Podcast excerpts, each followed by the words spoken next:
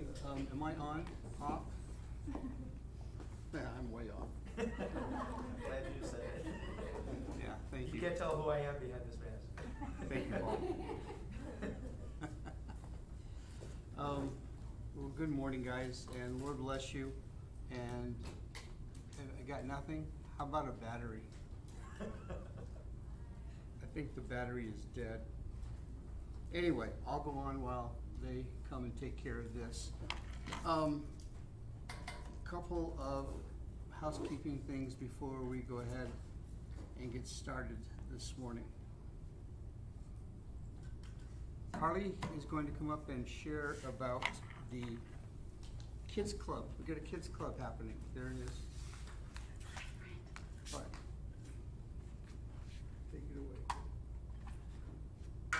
Check, check, check, check. Okay. So good morning, everyone. Good to see all your noses, eyeballs. Maybe not your noses, your eyeballs. No, it's good to see you. Miss you guys. It's great to be able to come together. Pastor asked me to talk a little bit about the 5-day club, which is happening next week, and it's a condensed version of VBS because of the COVID. And what it is, it's being hosted. We're hosting it here at Calvary Chapel Arrowhead all next week, Monday through Friday from 1 to 2 p.m. And with that, we are going to have social distancing. We'll have the squirt bottle at the door to spray them down and get the children all sanitized and everything. So if you're concerned about safety, we're going to absolutely take every precaution to be able to keep those kiddos safe. But the people who are doing the 5-day club is through CEF, Christian, or Children Evangelist Fellowship. Thank you. You're welcome. All I know is CEF, but I know it has, it's godly based. But anyway, they train up teenagers. They go through a test. They have to be vetted. They are screened, and they're trained to come and share the gospel.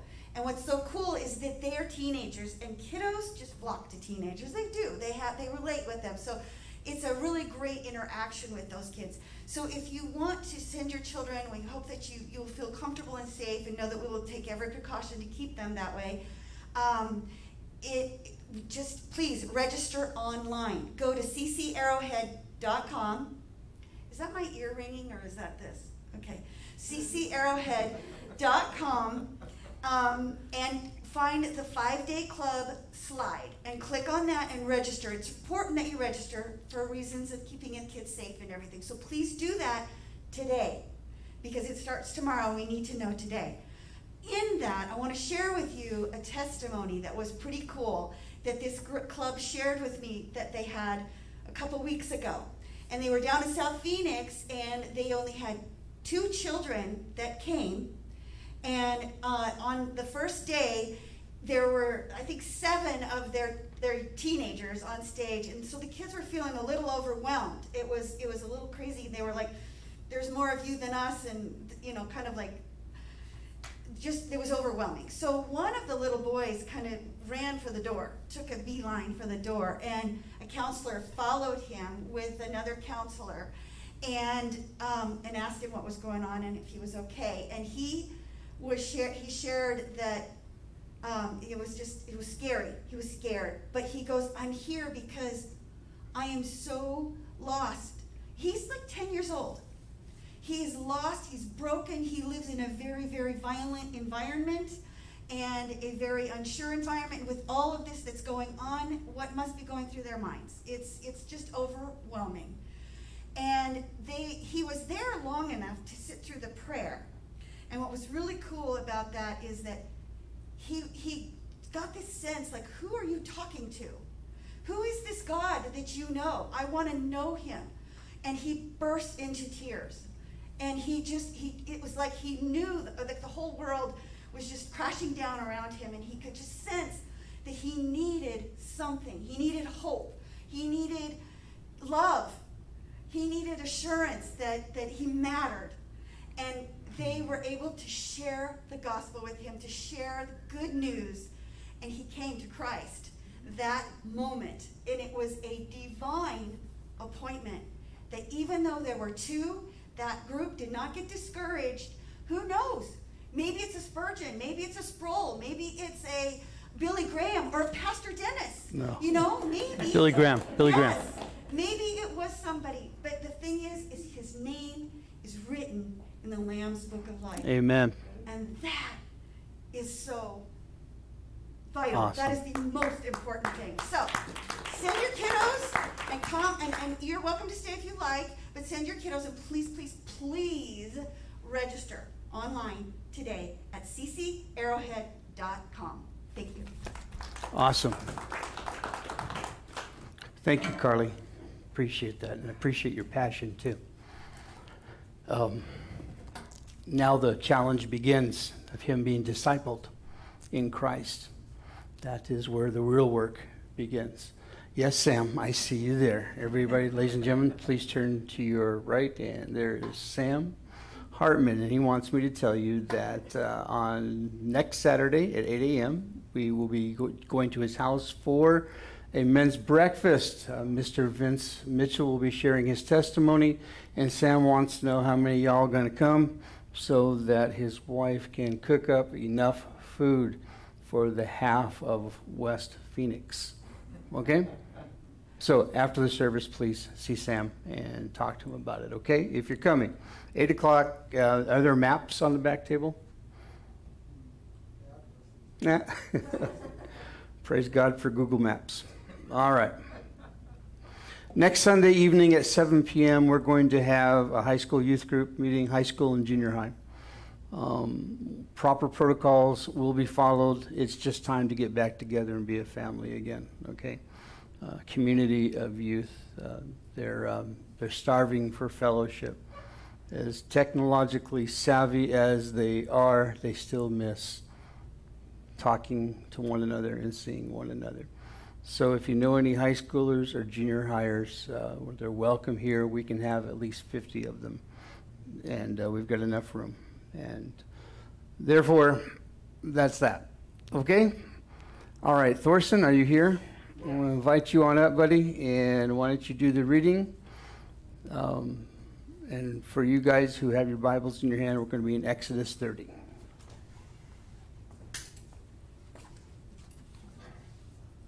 you very much. Yes, today we're going to be in Exodus. Hello. Hello. We're going to be in Exodus chapter 30.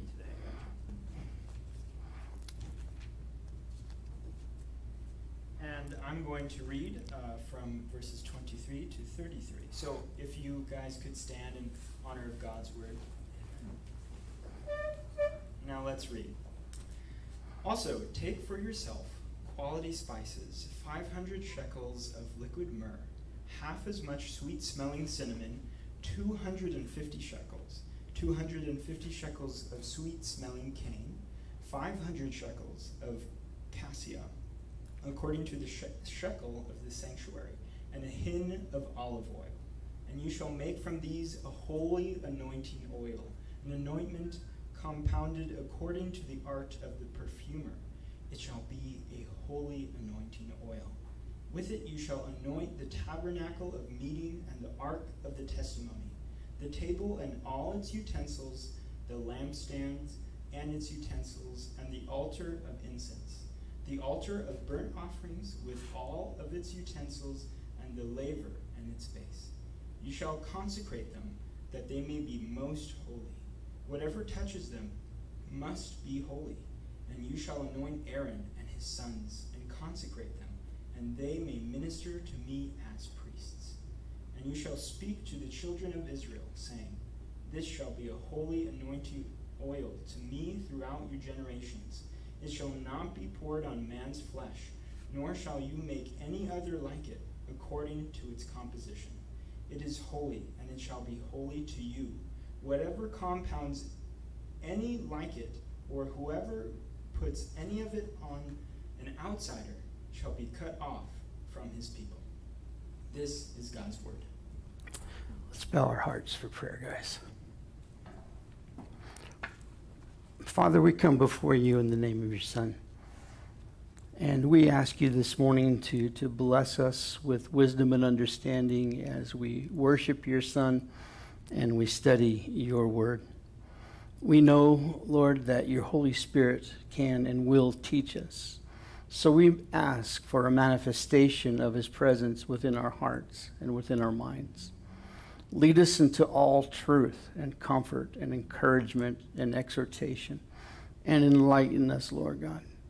And may we leave this place, Father, with a greater faith than when we walked in. We bow our hearts before you now, Lord, in Jesus' name. And everyone said, Amen. You may be seated. All right. I want you to imagine that you are a Navy SEAL. Can you imagine that? And you've been given no training at all, but you've been sent to Afghanistan to do a mission. You don't know what to do, or where to do it, or when to do it, or even how to do it, but there you are, expected to do it. How you feeling right about now? Things probably aren't going to go so well for you, are they, without the training? Now imagine you're part of the most elite group in the universe, with the responsibility to meditate or meet, with the responsibility to mediate between God and man, to declare God's presence in the person of Jesus Christ. You are to engage in spiritual warfare. You are to declare God's mind and heart on any given topic. And you are to discern God's will, and you are to storm the gates of hell. But you're not trained. You have no idea of what to do, where to do it, when to do it, or how to do it. Things probably are not going to go very well for you. It's frustrating when you don't know what's required of you to be successful at your job. Would you agree? Yes. Yes, have you ever had one of those jobs where they hired you and told you, there it is, and let you figure it out for yourself? And the person that was supposed to train you just got irritated with you? Yeah, well, Christianity is not like that, but you can understand the frustration. This little mini-series that we've been doing in Exodus chapter 30 has been all about seeing what kind of people are used as priests, and how these people are equipped, particularly equipped and empowered by the Holy Spirit. Now, how often do you ever think of yourself as a priest? Anybody? Anybody? It says we are a kingdom of priests and kings. Isn't that right? That's right. But we don't often think of ourselves in that role. I was talking to someone this morning, and they said, well, can women be priests? And the answer is yes, absolutely. If men can be the bride of Christ, women can be priests, okay? Awkward as it sounds and feels, right? Last week, and I don't know if you caught it or not, all y'all are part of an elite group of a very peculiar people. You've been chosen before the foundation of the world for a royal priesthood, to show others the goodness of God, to lead them from darkness into light. Can you let that sink in? Now, you may be here this morning and thinking that preaching like this might be a little tone deaf, because we are in the midst of a pandemic. We have social crises going on from California to New York. And for some people, it's a scary time, a very uncertain time. Well, I want to remind you of something, if that is your major concern here this morning. Philippians 4:19 is still in the book, right? God will meet all your needs through his riches in Christ Jesus. You also have the promise in Hebrews 13:5. He will never leave you nor forsake you. And you have the promise of Isaiah 41:10. Fear not, for I am with you. Be not dismayed, for I am your God. I will strengthen you. Yes, I will help you. I will uphold you with my righteous right hand. All of those things are true, and all of those verses are worthy of a sermon. But that's not where we are in our trek through the Word of God. Calvary Chapel, Arrowhead, we go through the book chapter by chapter, verse by verse, and we find ourselves in chapter 30 of Exodus, and there's a reason and a purpose for that. So I pray that God enlightens you and enlightens me as to what that purpose is. And I think it has to do with being a priest. Now, let me give you one interesting principle that you may not have thought of. If you are here and you are suffering in some way and you just want words of comfort. Well, I shared with you some words of comfort, but Proverbs 11:25 tells us that he who waters also will be watered himself. That's a principle that states the person who gives receives far more in return. And no, I'm not asking for another offering here this morning, okay? What we're talking about here is that your healing, your needs will be met as you minister out to others. As you fulfill your calling, your needs will be met as well. As you water others, you will be watered yourself. Service to others goes a long way into your own personal healing and wholeness. Can you wrap your mind around that, please? Because you are called to be priests, and you have an office to fulfill.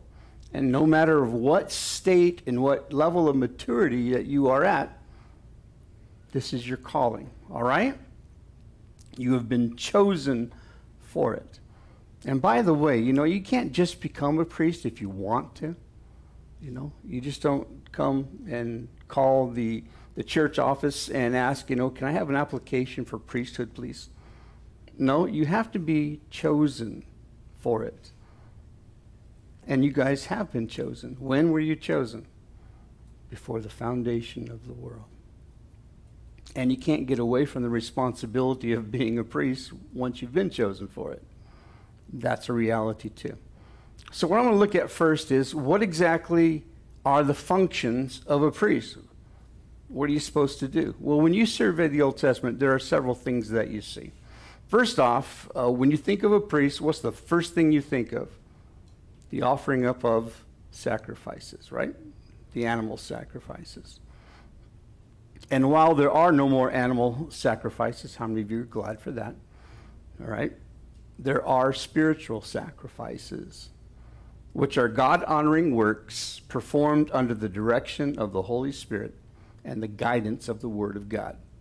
God-honoring works performed under the direction of the Holy Spirit and the guidance of the Word of God. And this includes this, offering the totality of your being to God. Do you remember we talked about consecration? Loving the Lord your God with what? All your heart, all your soul, all your mind, all your strength. And when you get done with that, all you do is drop into bed and pass out. Okay? Secondly, praising God. Hebrews 13:5. We offer the sacrifice of praise to God. Hebrews 13:16 tells us that we offer up good works. And also the sharing of one's resources. These are the things of the priesthood. These are the duties of the priest. Bringing people to Christ, Romans 15:16. Sacrificing one's desires for the good of others, Ephesians 5:2. And, of course, prayer, which is probably the most important thing you can do for one another is prayer. That's what's required of his priests, okay? So you kind of got that in mind? All right, I hope you wrote that down, because you're going to go pray tonight and you need to ask the Lord what it is you need to do, and he'll probably point out to one of these things. Secondly, we are mediators of God's presence. Now, what do we mean by that? There's only one mediator between God and man, and that is the man, Jesus Christ, right? All right, well, we're not talking about in that sense. We're talking about becoming ambassadors to a heavenly culture. We assist unbelievers in reconciling with God and we guide them towards resolution with God. Can't get into the presence of God without what, guys? Atonement, right? Something has to be done about your sin. And it is by grace through faith that one enters into the presence. And that requires repentance and belief that God sent his son into the world. John 3:16. You guys know that one, right?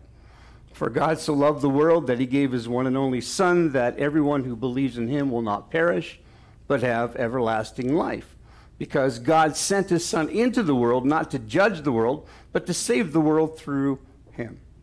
So, if a person will believe in their heart that God raised Jesus from the dead and openly declare him before others, dude, you're in. And that's your message, Mr. and Mrs. Priest. That's your message, the gospel of Jesus Christ. Thirdly, we assist younger believers in their understanding of God. Now remember, this is sort of surveying the Old Testament and looking at what priests did back then.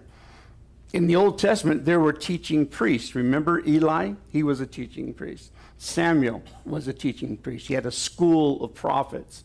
Eli took Samuel in and trained him up. Let me give you a paraphrase of Colossians 1:28, and you can turn your Bibles there to follow along with me, guys. Colossians chapter 1, verse 28.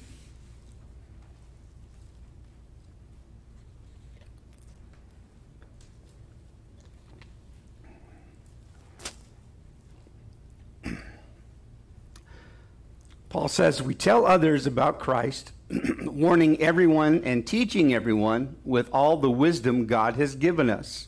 We want to present them to God perfect, which means complete and mature in their relationship to Christ. And that's why we priests work and struggle so hard, depending on Christ's mighty power that works within us. See? That's your calling. That's your job description. This is a function of the priesthood, and this is what we are required to do. Fourthly, we look at what was required of Old Testament priests. We see that they were to maintain a level of purity to perform their work effectively. 1 Peter 1:16 says what? Be holy, for I am holy, right? It's expected and it's required of priests. So we confess our sins. We own our sins. We trust God for his forgiveness and cleansing provided by the sacrifice of Jesus Christ.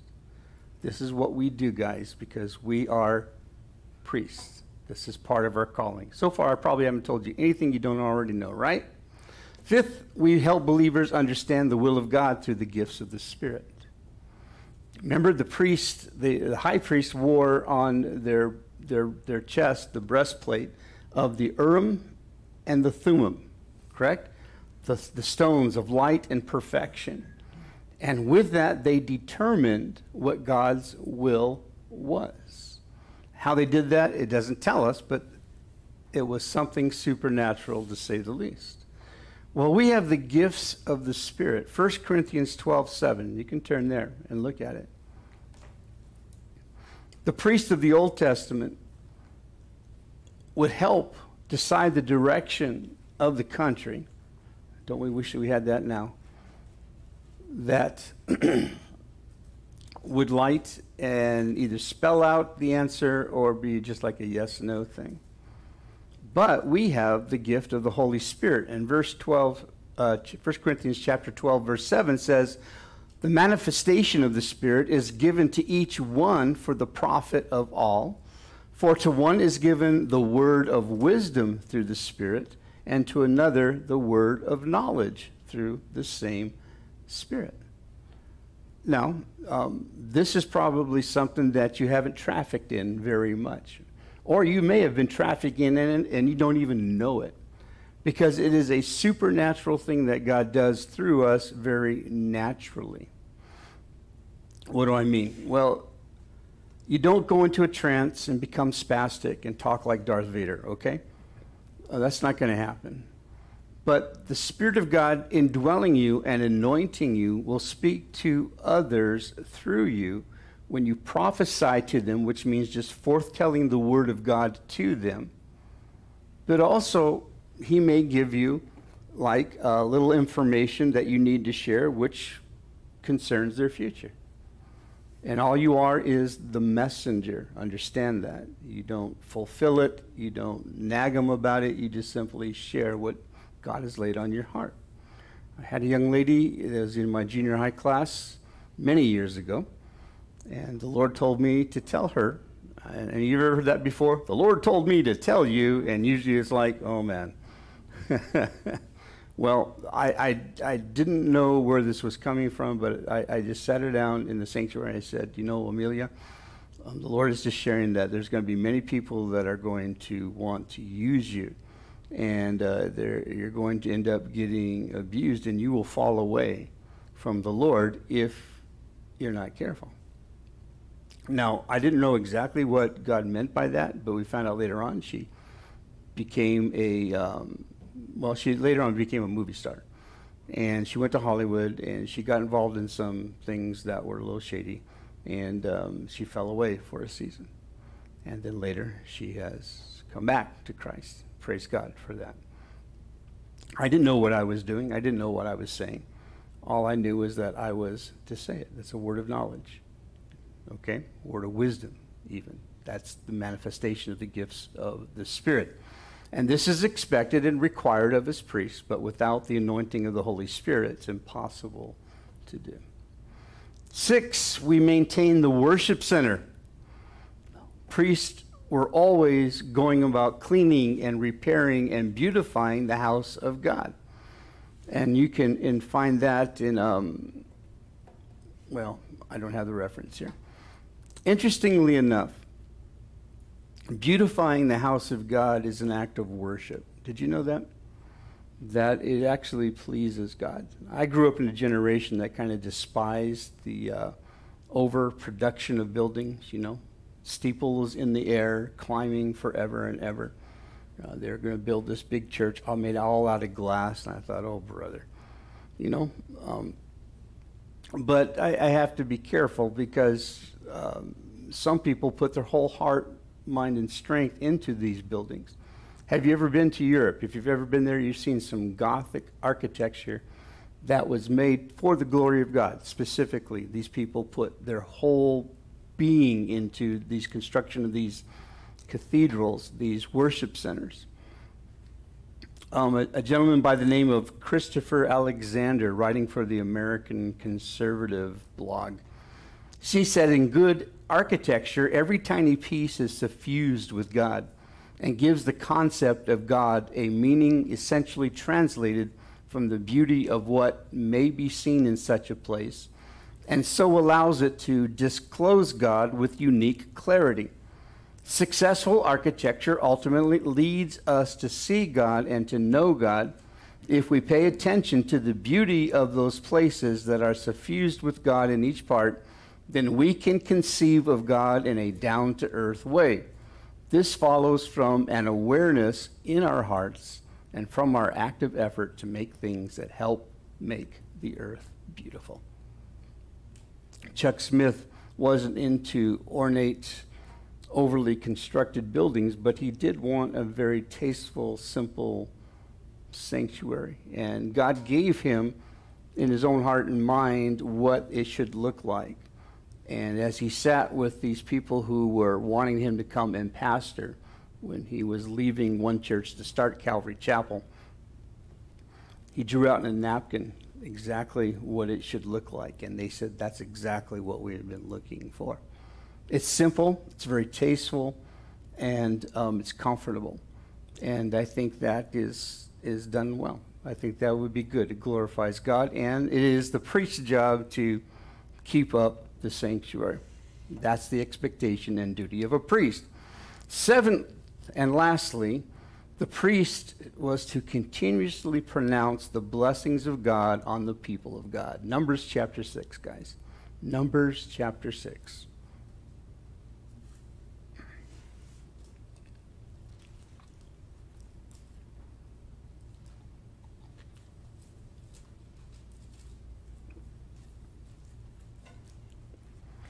You hear this almost every Sunday. The Lord bless you. The Lord keep you. The Lord make his face to shine upon you and be gracious to you. The Lord lift up his countenance upon you and give you peace. And in verse 27, if you're looking at it, it says, so they shall put my name on the children of Israel, and I will bless them. This is the priest's job, guys, to bless you, to bless the people. God promises to bless in response to blessing. Charles Spurgeon said, the Lord has blessed his people, and he would have them know it. He's blessed them with all spiritual blessings in heavenly places in Christ Jesus. Read the book of Ephesians. And it is his wish that they would or should experience the fullness of his blessedness. Are any of the Lord's people without a sense of this blessing? It is not the will of God that you should continue in this low condition. So real quick here, ask it yourself. Let me ask you. Are you without a sense of this blessing this morning as you sit in here?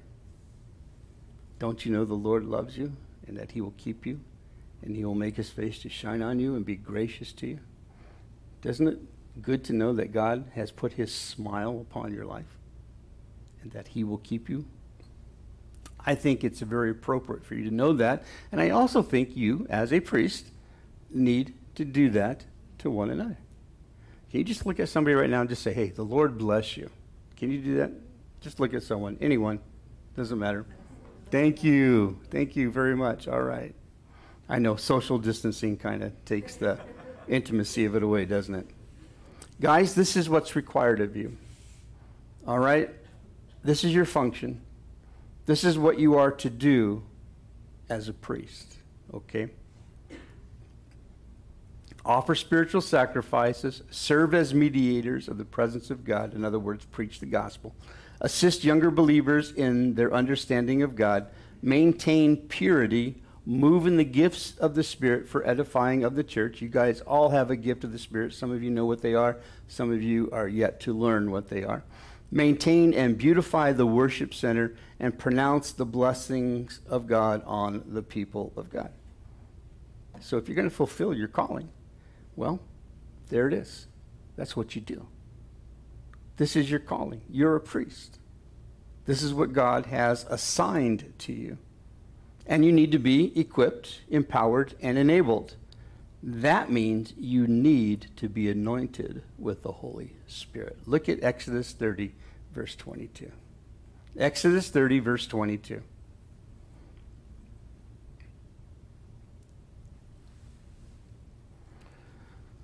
Verse 22 starts this way. Moreover, the Lord spoke to Moses, saying, also take for yourself quality spices, 500 shekels of liquid myrrh, half as much sweet-smelling cinnamon, 250 shekels, and 250 shekels of sweet-smelling cane, 500 shekels of cassia, according to the shekel of the sanctuary, and a hin of olive oil. Now, all those shekels are not money. That's not denominations of coin. That's a denomination of weight. Okay, it's a measure of weight. And when you put it all together, it comes about 45 pounds worth of spices he's talking about here. In verse 25, it says, you shall make from these a holy anointing oil, an ointment compounded according to the art of the perfumer, and it shall be a holy anointing oil. Now, you guys already know, because you guys have been students of Zechariah chapter 4, that oil is a symbol of what? The Holy Spirit. That is correct. And here we see the recipe for the anointing oil, which would be used throughout Israel's history to anoint prophets, priests, and kings. Obviously, we don't have a vat of this back in the kitchen there. So we're going to have to just anoint you with the Holy Spirit, okay? What should be noticed here is that the anointing oil was to be compounded according to the art of the perfumer. In other words, the ingredients were to be blended together in the manner of a skilled incense maker, in the same way a skilled incense maker would do. Okay, I mean, if you want a meal cooked for you, don't ask me, all right? Because I'm not going to mix the ingredients right. I'm not even going to measure the proportions. That's the way I cook, okay? I make lobster thermidor. That's the only dish I can make, and I cannot tell you how much of what put in there. I just throw it all together. So you're taking your chances when you come over for dinner at my house. These ingredients were to be mixed together in a specific way, and it came out with a very sweet smelling, amazing aroma.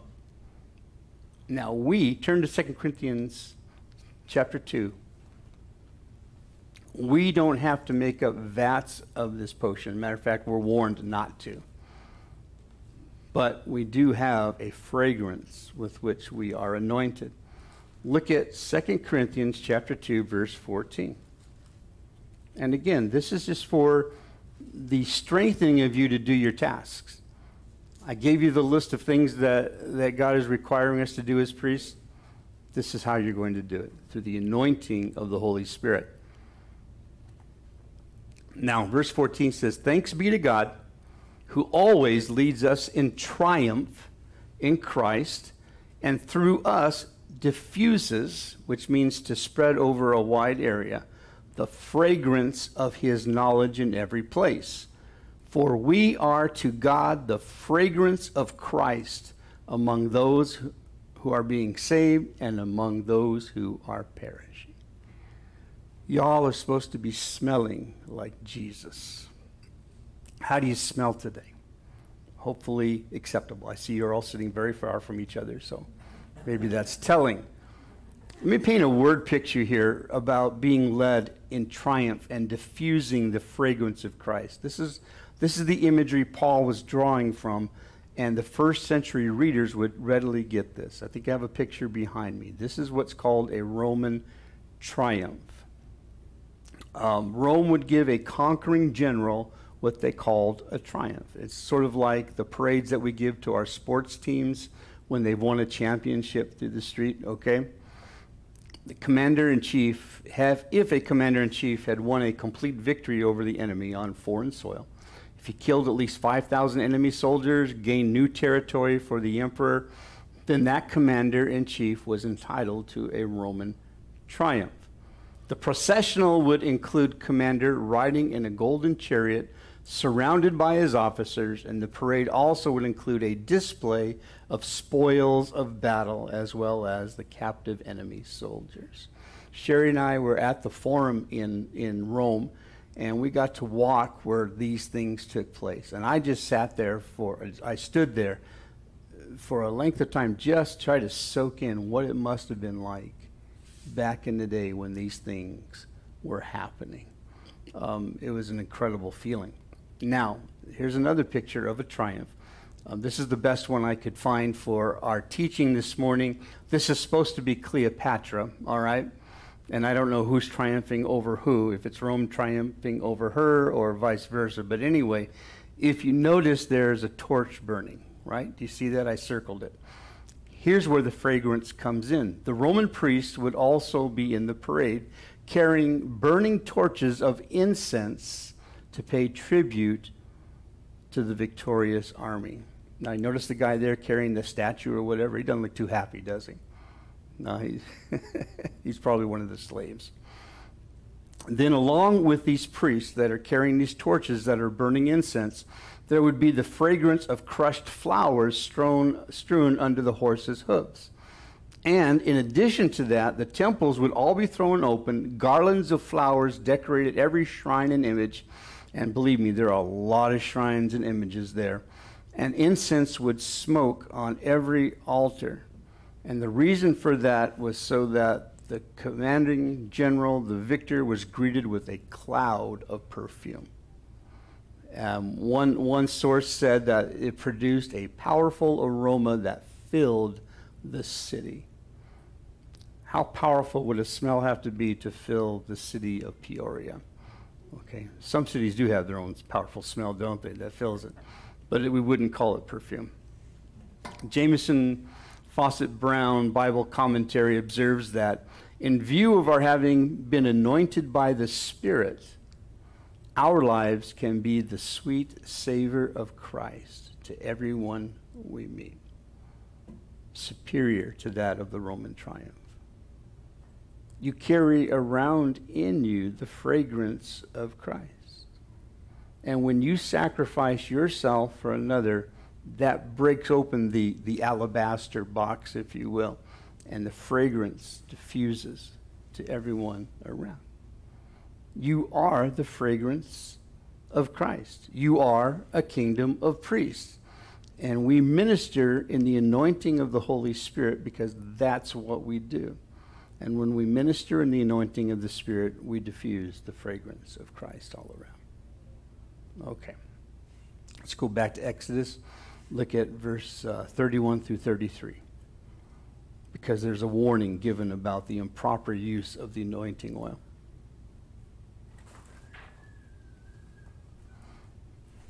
You shall speak to the children of Israel, saying, this shall be holy anointing oil to me throughout your generations. Verse 32, it shall not be poured on a man's flesh, nor shall you make any other like it according to its composition. It is holy, and it shall be holy to you. Whoever compounds any like it, or whoever puts any of it on an outsider, shall be cut off from his people. This anointing oil is sacred. It's consecrated, dedicated to one specific purpose. It's not to be used on man's flesh. It's not to be duplicated. It's sacred to God, so it needs to be sacred to us. And given the ingredients are all right there for everyone to see, I'm sure it'd be very tempting to use that recipe to create for yourself some body oil or some Axe body spray. You know, something, anything, right? What this tells me is this. The work of the Holy Spirit is never to be mixed with a work of the flesh. That means a spiritual work cannot be, should not be imitated or faked. It should not be done in your own natural strength, talent, and ability. It must be genuine, sincere, and authentic. And it must be of the Spirit. You can duplicate a fragrance. You can figure out what the secret formula is and then make your own. You can imitate the gifts of the Spirit too. And you can also imitate the operations of the Spirit. You can fake healings. You can speak in tongues that you're making up yourself. You can fake worship. You can fake love. You can fake humility. But eventually, you're going to be exposed, and the wheels of your Holy Spirit wagon are going to fall off. You will be, as the Bible says, having a form of godliness, but denying the power of it. Francis Chan, in his book called Forgotten God, which is about the Holy Spirit, says if we expect God to perform certain miracles, or to give us a particular experience, it will be tempting to manipulate or even fake the experience of the supernatural. The point in all this is simply calling us to pursue Christ and to grow in our obedience to him, rather than pursuing the supernatural for its own sake. Your ministry, your service, your contributions, our experiences must all be real, genuine, authentic, and born of the Spirit. And if not, then it profits you nothing, and it can actually do damage. So, as a matter of review, we're called, we're commissioned, as priests to offer spiritual sacrifices, to serve as mediators of the presence of God, in other words, preach the gospel, assist younger believers in their understanding of God, maintaining purity, moving in the gifts of the Spirit for the edifying of the church, maintain and beautify the worship center, and pronounce the blessings of God on the people of God. And to do that, we need the anointing of the Holy Spirit, the real anointing.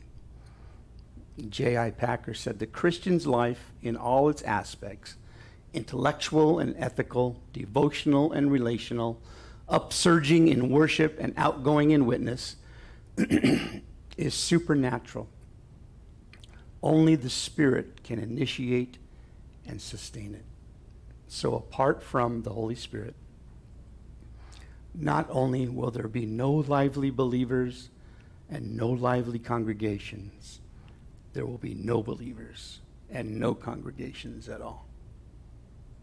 What a stern warning. All right. Next week, we're going to conclude this message and this series. We're going to look at the anointing of the stations of ministry. We're going to look at the anointing of the priest himself. But right now, we need to prepare for communion, okay? I think I've given you a little bit to think about, perhaps. A worship team, come on up, please. And gentlemen, if you will please pass out the elements. When you get your cup, I want to encourage you to hold on to it for a moment. We'll have a time when we all open them together. Tried it last time, remember, and it was quite the symphony. And I just want to also tell you that there is a small wafer in the top. And if you drop yours, just raise your hand and we'll get you another one to drop, okay?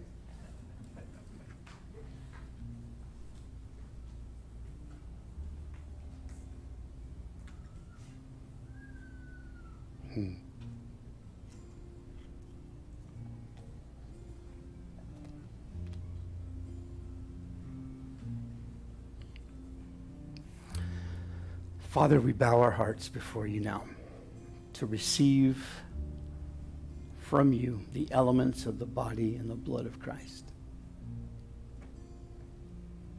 We see that we have before us a great commission, also a great honor, and a great enabling. We give you thanks for your Holy Spirit, and we know that he will guide and direct us into all truth, and that he will empower us and enable us to minister in such a way as to diffuse the fragrance of Christ. So, Lord, as the communion is being passed out, I pray that our good people here would just meditate upon the fact that they are a priest and that they have been given such an honor, a holy, precious honor. And may you speak to their hearts about what it is, Lord God, that you would have them to do and prepare. And I pray this in Jesus' name. Amen. Gentlemen.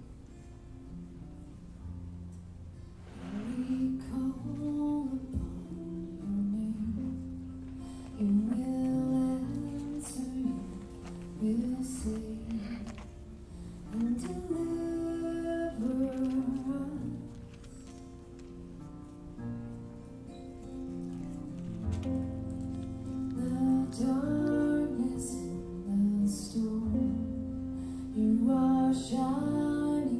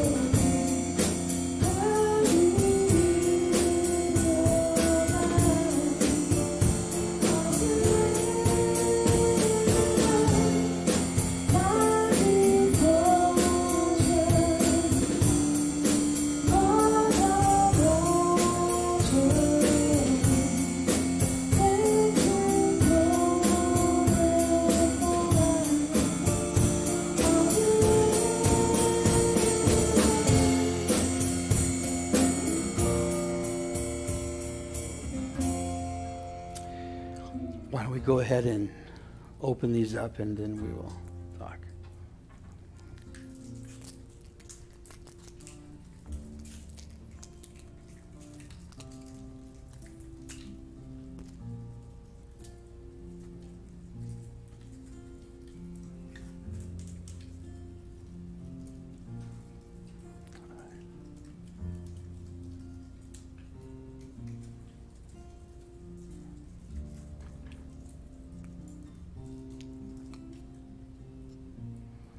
Okay, you are holding in your hands the emblems of the body and the blood of Christ.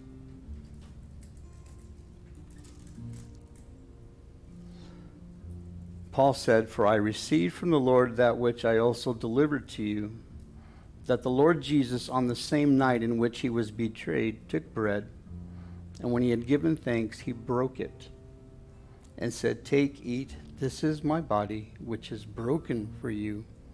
Do this in remembrance of me.'" What do we remember? Well, Hebrews tells us that his body was the veil that was rent. And we know that in the temple, the curtain that separated the holy place from the Holy of Holies, where only the high priest could go, was rent. It was ripped. So it gave access to everyone to come into the presence of God who wanted to, through the body and the blood of Christ. So this is why we remember him for this. Father, thank you for the sacrifice of your son's body. Thank you, Father, that it was broken for us. And now that we have access to you. And that gives us access to a throne where a king sits on it and offers out compassion and mercy and grace to anyone who comes and asks for it. For this we give you praise, and for this we give you thanks, and we partake in the name of Jesus. Amen. Shall we?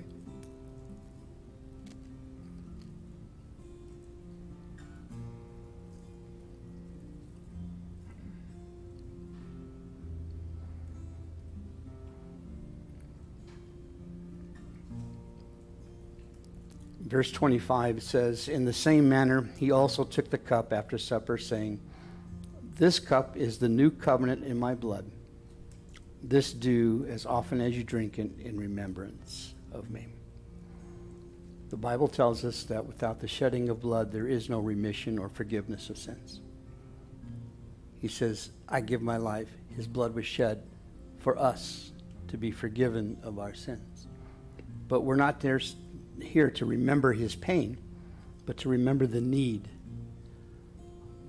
of forgiveness. Remember, one of the priest's responsibilities is to be cleansed, to have maintain a state of purity. And for that, we need to be washed in the water of the word. And we need to own our sin, own our misdeeds, own our mistakes, and confess them. And then what? We are forgiven and we are cleansed. So, Lord, we do this now in remembrance of you. Father, give you so much thanks that you won't hold me accountable for the things that I have sinned. And I am sorry. I am sorry for the people that I have hurt. I am sorry for the things that I have done wrong. And certainly, Father, I'll take ownership of it. But I thank you, Father, eternally. You have forgiven me, and yet you are continuously cleansing me so that I can walk in fellowship with you, Lord. So I do this now in remembrance of your Son. Amen.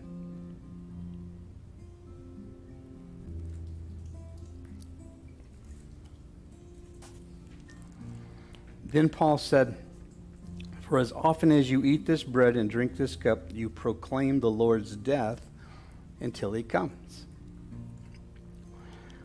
That's our hope, isn't it? The return of Jesus Christ.